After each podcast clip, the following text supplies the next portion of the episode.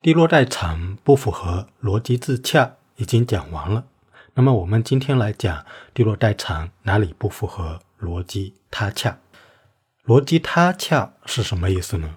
就是一个理论能不能跟现有的一些主流科学理论、哲学理论进行无缝的逻辑连接和延展？但地落代偿里面有一个概念。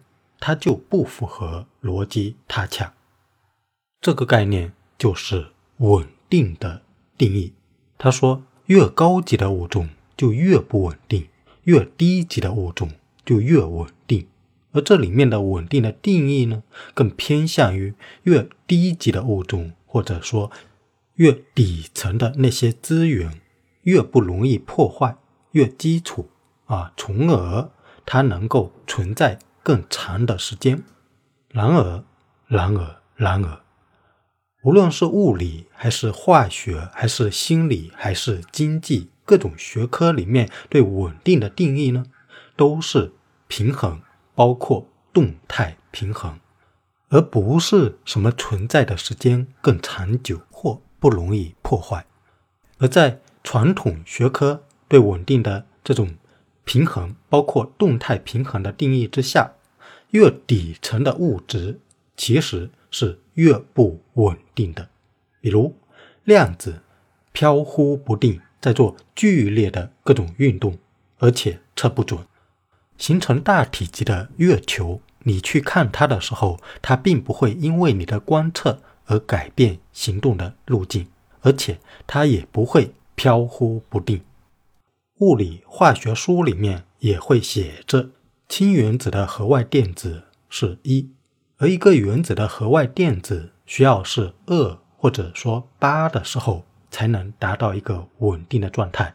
于是，氢原子单个原子是非常不稳定的，它必须去跟其他的原子结合，形成核外电子数是二或者八的时候，才算是平衡稳定。例如。变成氢分子、水分子等等，而在我们心理不平衡的时候，我们也会说我们的心理是不稳定的。经济上供需不平衡的时候，也就是经济的不稳定。换句话来说，地落代偿对稳定的定义和其他的各种科学对稳定的定义，最终是几乎完全相反的结果。也就是在传统科学的定义下，越底层的物质、越底层的东西，它是越不稳定的；而在地落代偿的那种定义下，越底层变成越稳定了。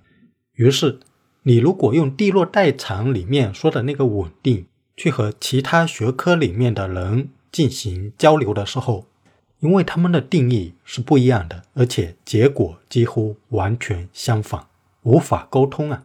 这就是不能他洽，无法沟通了。那你说怎么他洽呢？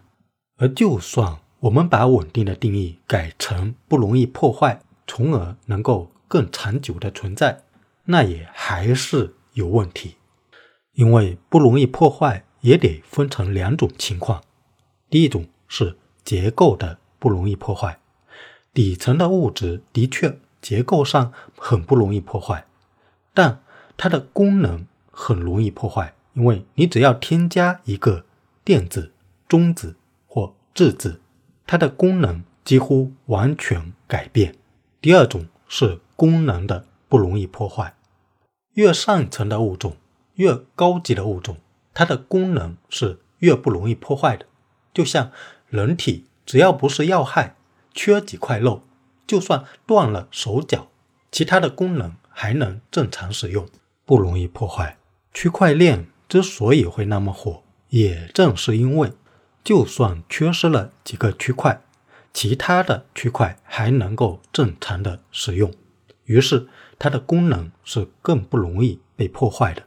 本质上来讲呢，就是因为有了很多备用的资源，而那些最底层的物质越底层，它的备用的资源就越少，于是功能上就越容易被破坏。因此呢，地落带长中对“稳定”的这两个字的定义，不仅不符合他恰，而且它的内部还存在着各种问题。那不符合他恰就说完了。下次我们说说地落代偿哪里不符合续恰。